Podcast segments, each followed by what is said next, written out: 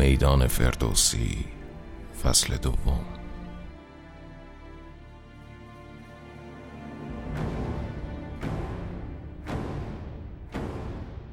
پادکستی برای معرفی و تشریح پنجاه اثر برتر در حوزه شاهنامه پژوهی.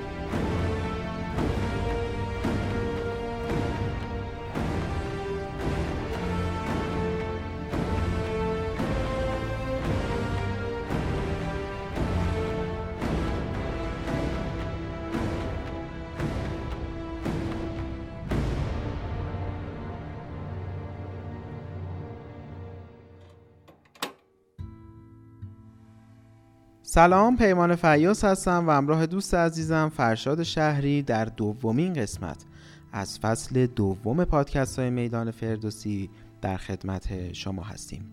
ما در فصل اول یک مجموعه نسبتا کاملی از تفسیرهای داستانهای شاهنامه خدمت شما ارائه دادیم در پانزده کتاب و در فصل دوم رسیدیم به مقالات تخصصی تر شاهنامه. در واقع اگر فصل اول سطح اول شاهنامه شناسی باشه ما در فصل دوم به سطح دوم شاهنامه شناسی می‌پردازیم. خب بریم به سراغ مطالب این اپیزود که من می‌خوام در خصوص پنج شخصیت در این اپیزود صحبت کنم. یکی مرداس پدر زحاک دومی هوشنگ و رابطش با دیاکو پادشاه ماد. سومی در خصوص مادر سیاوش که مطلب بسیار جذابی داریم. چهارم در خصوص لقب بهرام چوبین و پنجم در خصوص دیو سپید مازندران. این پنج مطلب رو من همچنان از کتاب سخنهای دیرینه اثر جناب استاد جلال خالقی مطلق خدمت شما تشریح خواهم کرد.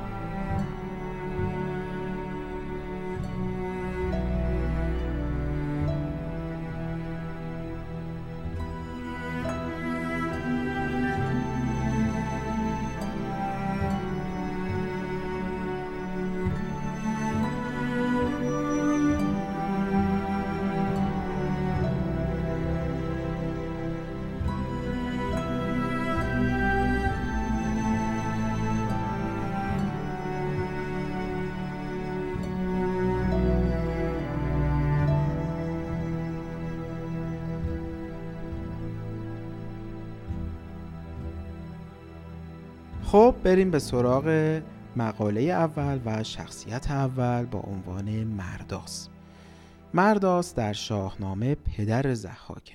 اما نکته اینجاست که مرداس علا رقم اینکه در شاهنامه به نیکی از او یاد میشه اما نامی داره با معنی مردم خار مرداست یعنی مردم خار و اینجا این تناقض به چشم میاد که چطور یک انسان نیک می‌تونه اسمش مردمخوار یا آدمخوار باشه.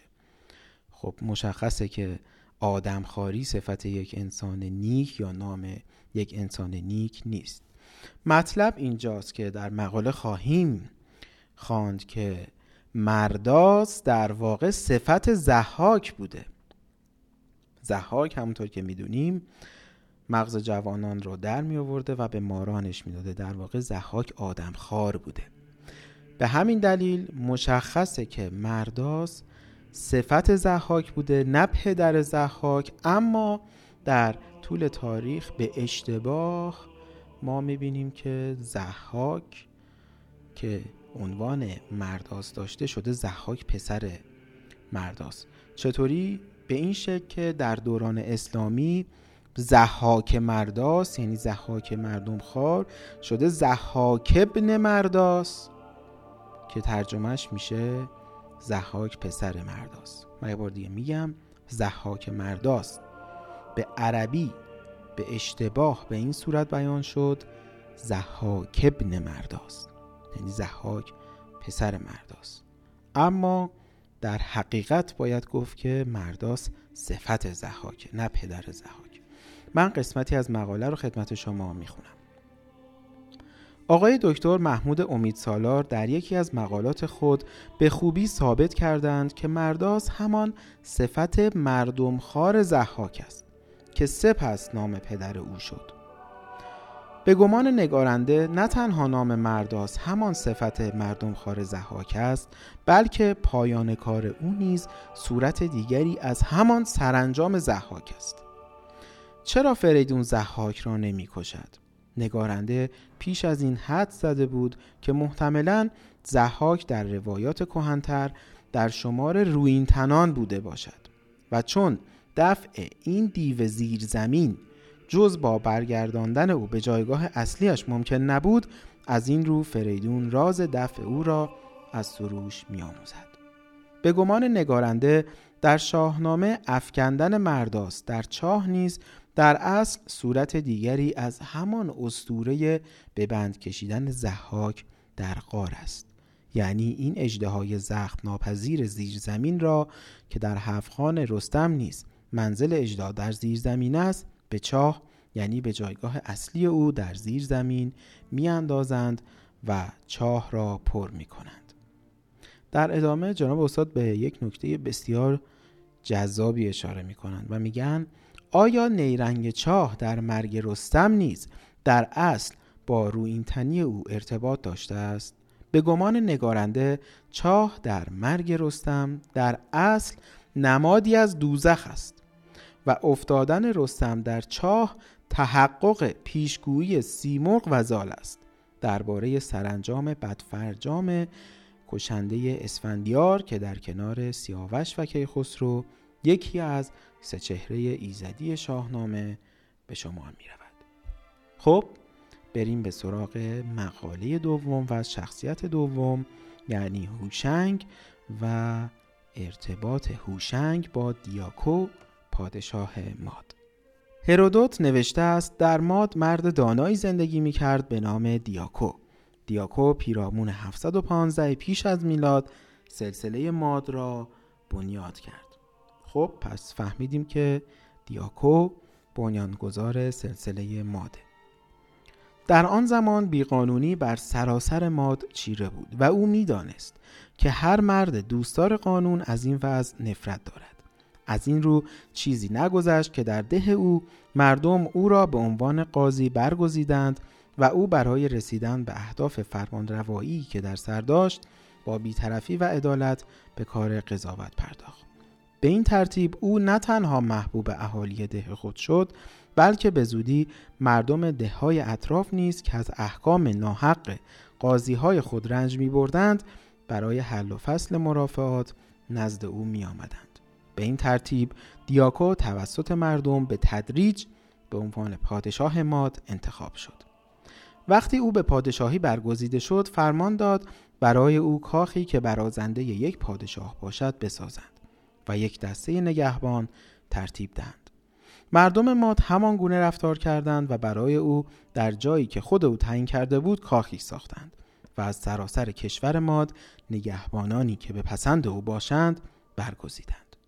دیاکو پس از آنکه قدرت را در دست گرفت مردم را مجبور ساخت همه در یک شهر سکنا کنند تا از گزند کوچنشینان اطراف در امان باشند این نکته بسیار مهمه که دیاکو باعث شهرنشینی مردم ماد شد. مردم ماد به این پیشنهاد نیز کار کردند و او یک شهر بزرگ و مستحکم که امروزه آن را اکباتانا مینامند ساخته شد. خب این اکباتانا همون اکباتانیه که ما امروز در لفظ امروزی که به کار می‌بریم میگیم. گزارش هرودوت را می‌توان در هفت نکته خلاصه کرد یک دیاکو نخستین قانونگذار در میان مردم ماد بود و به عدالت در قضاوت شهرت داشت. دو دیاکو نخستین پادشاه ماد بود. سه دیاکو مردم ماد را از دهنشینی به شهرنشینی و ساختن شهر برانگیخت. چهار دیاکو در مرکز شهر اکباتان کاخی که توصیف آن رفت برای خود ساخت. 5. دیاکو برای خود یک گارد نگهبان از برگزیده ترین مردم ماد ترتیب داد. 6. دیاکو برای مراجعه مردم به خودش قاعده گذاشت. 7. دیاکو برای آگاهی از اوضاع کشور در همه جا جاسوس و خبررسان داشت. خب این خلاصه ای از گزارش هرودوت در خصوص دیاکوه. اما ببینیم چه ارتباطی پیدا می‌کنه به تاریخ ایران و بعد از اون به شخصیت هوشنگ. اول ببینیم که چه ارتباطی پیدا می‌کنه به هخامنشیان.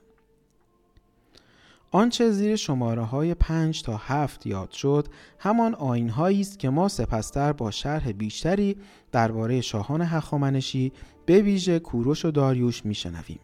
تعیین قاعده برای مراجعه کنندگان چیزی جز همان آین بار نیست که ما پیش از این به تفصیل از آن سخن گفته ایم و در اینجا گزارش هرودوت و گزارش هممیهن او گزنفون را که نظیر همین مطالب را درباره کوروش گفته است تاکید می کند. همچنین گارد نگهبانی که دیاکو از برگزیده ترین مردم ما تشکیل داده بود الگوی کهن همان هزار پتی هخامنشی است یا هزار پاتی هخامنشی است که از برگزیدگان پارسی و مادی تشکیل شده بود. همچنین تشکیلات جاسوسی دیاکو الگوی همان سازمانی است که ماموران آن در زمان داریوش چون چشم و گوش پادشاه همه جا مواظب امور بودند و پنهانی گزارش می‌دادند. این جزئیات نشان می دهد که هخامنشیان در آینهای درباری، اداری، لشکری و کشوری خیلی بیشتر از آنچه ما امروز تصور می کنیم پیرو مادها بودند و آنچه را هم که در اصل از دربار آشور تقلید شده بود نه خود مستقیم بلکه به وسیله مادها گرفته بودند. هخامنشیان در کار کاخسازی و شهرسازی نیز به سلسله پیشین خود بی توجه نبودند. خب اول از همه بحث شد که بدونیم دیاکو و کارهای او و در واقع سلسله ماد چقدر نقش مهمی داشته در تاریخ ایران که شاهان هخامنشی و سلسله هخامنشی بسیار از دیاکو یاد گرفتند. اما حالا که فهمیدیم ارتباطی هست بین دیاکو و تاریخ ایران یعنی هخامنشیان ببینیم که بین این شخصیت و هوشنگ چه ارتباطی وجود اما آنچه در زیر شماره های یک تا سه یاد شد کارهایی است که به هوشنگ نیز نسبت می‌دادند. پس من از اون هفت عنوانی که خوندم پنج تا هفتش نسبت داره با هخامنشیان و یک تا سه نسبت داره به هوشنگ.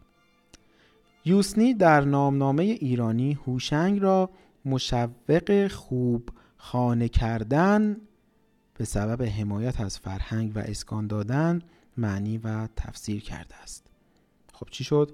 معنی هوشنگ میشه مشوق خوبخانه کردن که اگر آن را بپذیریم درست همخوان با همان شرح هرودوت درباره شهری کردن مردم ماد به وسیله دیاکوست.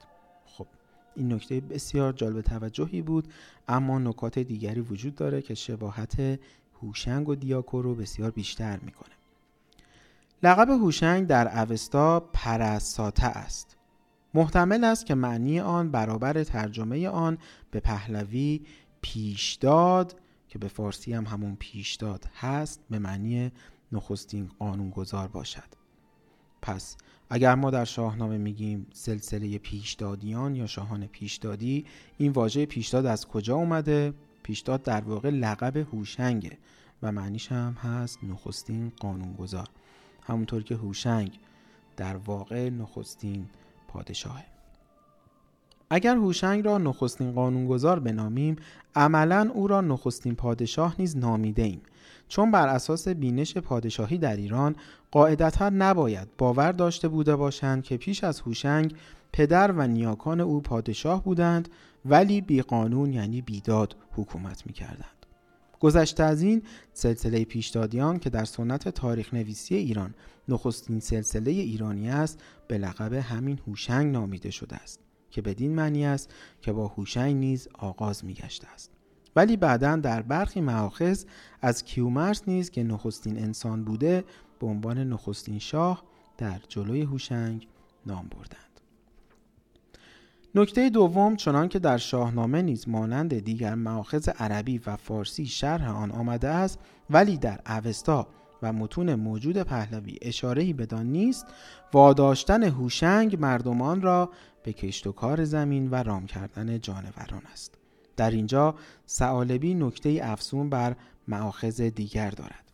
به گزارش او کسرا انوشیروان گفته است که ای پادشاهان همان گونه که پاس کشور را دارید پاس دهقانان را نیز بدارید که این دو برادرند و هوشنگ نیای دور ما با پادشاهی دهقان بود. خب پس اینجا ما می‌تونیم بگیم که هوشنگ در واقع اولین دهقان هم بوده و همراه با پادشاه بودن دهقان هم بوده. یعنی یک پادشاهی که دهقانی می‌کرد و این مطلب پیوند می‌خوره باز به دیاکو. چگونه؟ من در ادامه خواهم گفت. اگر این گزارش سعالبی اصالت داشته باشد پس هوشنگ همان گونه که به خاطر تشویق مردم به خانهسازی و شهرنشینی لقب هوشنگ گرفته بود محتملا به خاطر کارهایی که به او در زمینه کشاورزی نسبت می‌دادند لقب دهقان نیز داشت. و در این صورت بسیار محتمل است که برابر گرفتن دهقان با ایرانی و اطلاق آن به همه ایرانیان چنان که مثلا در شاهنامه بارها به کار رفته است در اصل از همین عنوان دهقان به هوشنگ که بر اساس اساتیر ایرانی ایرانیان از نسل اویند گرفته شده باشد.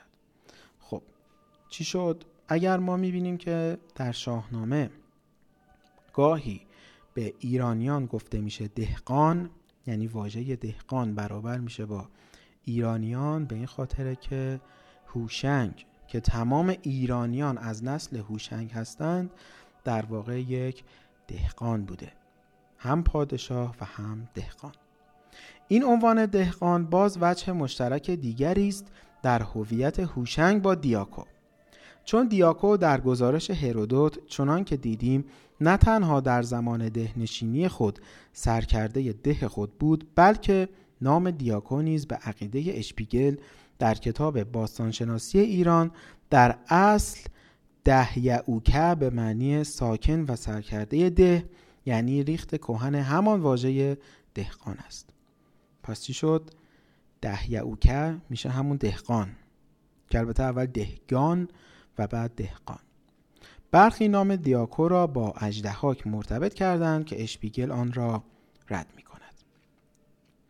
بنابر آنچه گذشت میان گزارش هرودوت درباره دیاکو و گزارش اوستا و متون پهلوی و عربی و فارسی درباره هوشنگ چند وجه مشترک در هویت هوشنگ و دیاکو هست که ما مهمترین آنها را در سه نکته خلاصه می کنیم. یک دیاکو به گزارش هرودوت در زمان زندگی دهنشینی خود سرکرده مردم ده بود و نام یا لقب دیاکو یعنی دهقان را باید از این بابت به او داده بوده باشند و هوشنگ به گزارش متون عربی و فارسی که به متون از دست رفته پهلوی برمیگردد در زمینه کشاورزی ابداعاتی آورد و از این لحاظ محتملا به او لقب دهقان داده بودند.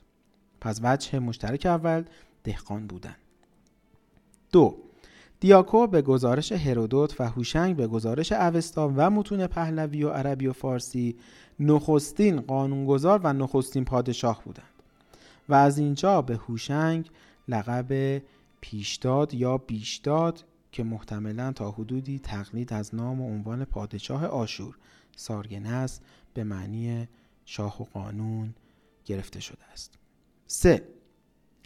دیاکو به گزارش هرودوت و هوشنگ به گزارش اوستا و متون عربی و فارسی خانهسازی و زندگی شهرنشینی را رواج داد و از اینجا به او نام یا لقب هوشنگ داده بودند. خب این سه نکته برجسته به ما اثبات می‌کنه که بین هوشنگ و دیاکو رابطه ای وجود داره که جناب استاد جلال خالقی مطلق این رابطه رو برای ما تشریح کردند اما بریم به سراغ شخصیت سوم و مطلب بسیار جالب توجهی که در خصوص او وجود داره یعنی مادر سیاوش. بنابر متن دستنویس فلورانس علت یاد نشدن از مادر سیاوش این است که او هنگام زادن فرزند در میگذرد. خب این روایت معمولیه که هر شاهنامه خانی می‌دونه. اما نکته از اینجا شروع میشه. اما به گمان نگارنده علت اصلی این است که در ساخت کهنتر این داستان مادر سیاوش همان سوداب است. خب نکته اول این مقاله رو ما متوجه شدیم. از نظر جناب استاد خالقی مطلق سودابه نامادری سیاوش نیست بلکه خود مادر اصلی سیاوشه. و عشق سودابه به سیاوش عشق یک زن بیگانه مسن نسبت به یک مرد بیگانه جوان نیست بلکه عشق مادر به پسرشه. یک عشقی با سویه های جنسی. به گمان نگارنده علت اصلی این است که در ساخت کهنتر این داستان مادر سیاوش همان سوداب است. ولی سپستر چون عشق میان مادر و پسر را نپسندیده بودند سودابه را مادر ناتنی سیاوش کرده و سپس به وسیله افسانه ای که ذکر می شود برای سیاوش مادر دیگری بدون نام ساختند. یک نکته دیگر هم هست که گمان ما را تا حدودی تایید می کند در شاهنامه و بسیاری از معاخذ عربی و فارسی سودابه دختر شاه هاماوران یا یمن است. اما یمن در روایات ما نام چندان کهنی نیست و گویا پس از فتح یمن در زمان خسرو انوشیروان کم کم به روایات ایرانی گاه یافته است. از سوی دیگر تبری و ابن برخی سودابه را به روایتی دختر افراسیاب نامیدند. خب اینجا می‌رسیم به نکته دوم مقاله. نکته اول این بودش که سودابه مادر سیاوشه و نکته دوم اینه که سودابه دختر افراسیابه نه دختر شاه خاماوران یا شاه یمن. نام افراسیاب در اوستا فرن رسین به معنی سخت حراس انگیز است که در فارسی به افراسیاب تبدیل شده است.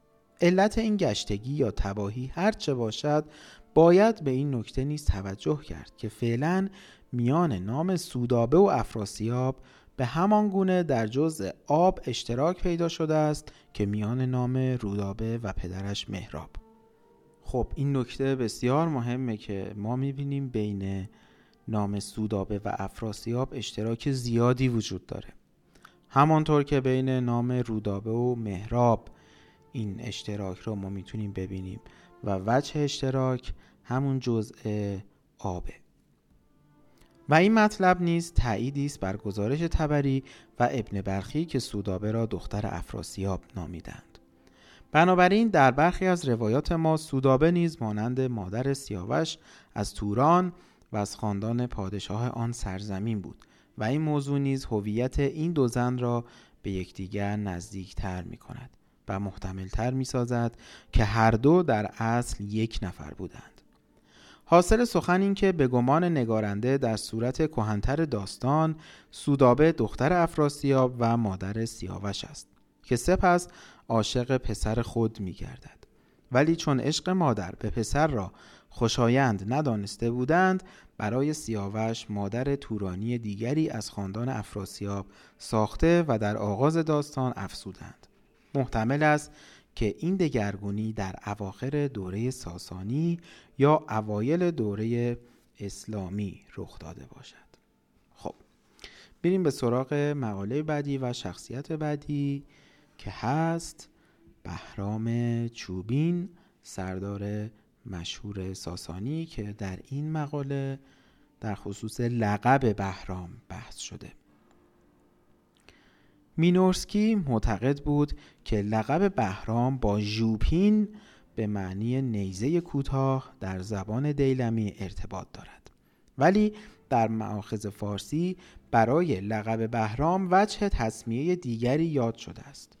در شاهنامه وجه تصمیه لقب بهرام یعنی چوبینه را به طور غیر مستقیم اندام استخانی او دانستند. پس طبق شاهنامه لقب چوبینه برای بهرام برمیگرده به اینکه اندامش انقدر استخوانی بود که گویا این چوب به نظر می رسید بهرام. انقدر لاغر و انقدر استخوانی. اما مینورسکی میگه که چوبین از ژوپین میاد به معنی نیزه کوتاه.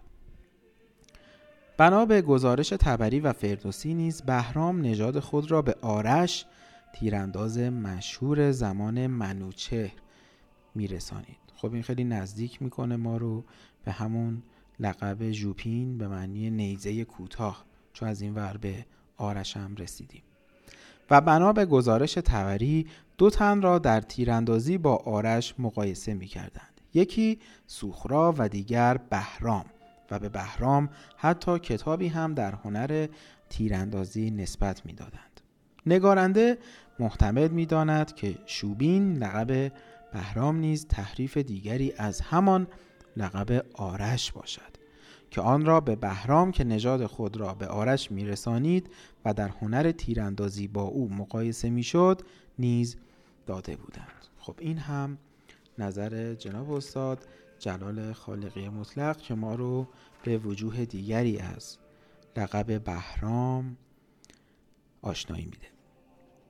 اما برسیم به مقاله آخر و شخصیت آخر که هست دیو سپید مازندران رستم پس از گذر از منازلی پر از ماجراهای شگفتانگیز سرانجام به مازندران می‌رسد و کاووس و بزرگان لشکر او را آزاد می سازد و در یک نبرد هولناک دیو سپید را می کشد و با خون جگر یا قلب او چشم کاووس و سران لشکرش را درمان می کند. چنانکه اشپیگل نشان داده است این داستان یک روایت مشابه هم دارد و آن لشکرکشی ناکام دیگر کاووس به هاماوران است. در اینجا نیز کاووس به رغم پند بزرگان به هاماوران لشکر می کشد و این بار نیز به اسارت می افتد تا باز رستم می رسد و او را آزاد می سازد اشپیگل معتقد است از این دو روایت جنگ مازندران روایت اصلی است و جنگ هاماوران به تقلید از آن ساخته شده است. من در آغاز با او هم عقیده بودم ولی اکنون مطمئن نیستم که عکس آن درست نباشد. باید توجه داشت که مورخان عرب که اغلب صورت کهنتری از روایات ایرانی را نقل کرده اند تا فردوسی از لشکرکشی به مازندران ذکری نکردند ولی از جنگ هاماوران نام بردند. خب تا اینجا به بحث اصلی نرسیدیم. از اینجا بعد بحث اصلی شروع میشه که اصلا دیو سپید چه کسیه یا چه چیزیه. در هر حال موضوع اصلی روایت جنگ مازندران است و اختلاف میان ایرانیان راستین و دیوان مازندران. خب تا اینجا متوجه شدیم که موضوع این جنگ اصلا اختلاف بین راست دینان ایرانی یعنی زرتشتیا با دیوان مازندرانه. یعنی همون خدایانی که قبلتر از ظهور زرتوش در مازندران پرستیده می شدند. در اوستا نیز مازنه سرزمین دعوه ها یعنی دیوان شریر است. خب تو اوستا هم داریم که در مازندران دیوها رو پرستش می‌کنن. یعنی همون خدایان قبل از ظهور زرتوش رو. دین زرتوش نمی توانست به سادگی در کوهستانهای جنگلی و سخت گذر جنوب دریای خزر که برای گشودن آن فرمانروایان ایران تا قرون وسطا به کرات رنج بیهوده کشیده بودند نفوذ کند در آن زمان مردم مازندران هنوز کافرانی پابرجا بودند و دیوان باستان یعنی خدایان خود را پرستش می‌کردند. نکته خیلی جالبه. یعنی تا حتی قرون وسطا هم زرتشتی نمی‌تونستن به منطقه مازندران نفوذ کنند و دین زرتشتی رو اونجا تبلیغ کنند. تا اون دوران هم حتی در مازندران خدایان قدیم پرستیده می‌شد. این دیو سپید میبایست یکی از خدایان بزرگ آنها و حتی شاید بزرگترین خدای آنها بوده باشد. خب نکته مقاله دیگه آشکار شد. پس دیو سپید بزرگترین خدای مازندرانی ها بوده که قبل از ظهور زرتوش در اون ناحیه پرستیده می شده و در واقع جنگ ایرانیان با مازندرانی ها هم میشه یک نبرد مذهبی یعنی جنگ دین زرتشت در برابر یک آینی کهنتر از زرتشت. تنها از این راه می توان توجیه کرد که چرا رنگ این شریرترین افریت سپید است. چون رنگ سفید که رنگ نور است ممکن نیست از میهن دین زرتشت به یک ذات خبیس داده شده باشد. خب این سوال هم دیگه پاسخ داده شد چطور یک دیو سپیده. پاسخ اینه که این دیو در واقع یک خدا بوده که پرستیده می شده برای ایرانی ها نموده یک دیو داشته ولی برای مردم اون ناحیه خدا بوده. بنابراین اگر واقعیت به کلی خلاف گمان ما نباشد این روایت بقایای خاطره است از مبارزه میان دین مزدی اسنا با آین کوهنی که روزگاری در سرزمین کوهستانهای سخت گذر شمال ایران رواج داشته و یک خدای سپید را میپرستیدند. این خدای سپید سپستر به دیو سپید تبدیل شده و موضوع آن مبارزه دینی نیز در افسانه های پهلوانی ایران تنیده است. در هند نیز گاهگدار به خدایان سپید برمیخوریم. در ادبیات ودایی ارجونه به معنی سفیدگون یا نور یکی از نامهای ایندره است. در میان یونانیان نیز یک بانو خدای سپید به نام لوکوتی می‌شناسیم که او همان است که اودیسئوس را از طوفان دریا نجات می‌دهد. خب این هم نمونه های هندی و یونانی که ما خدایان سفید داشتیم. خب همینجا این مقاله هم به پایان می‌رسه و به دنبال اون این اپیزود به پایان می‌رسه. امیدوارم که از این اپیزود استفاده کرده باشید. ما کتاب شانزدهم رو هم تمام کردیم. یعنی کتاب سخنهای دیرینه اثر جناب استاد جلال خالقی مطلق. و از اپیزود بعدی میریم به سراغ کتاب هفدهم. همراه با دوست عزیزم فرشاد شهری بدرود میگیم.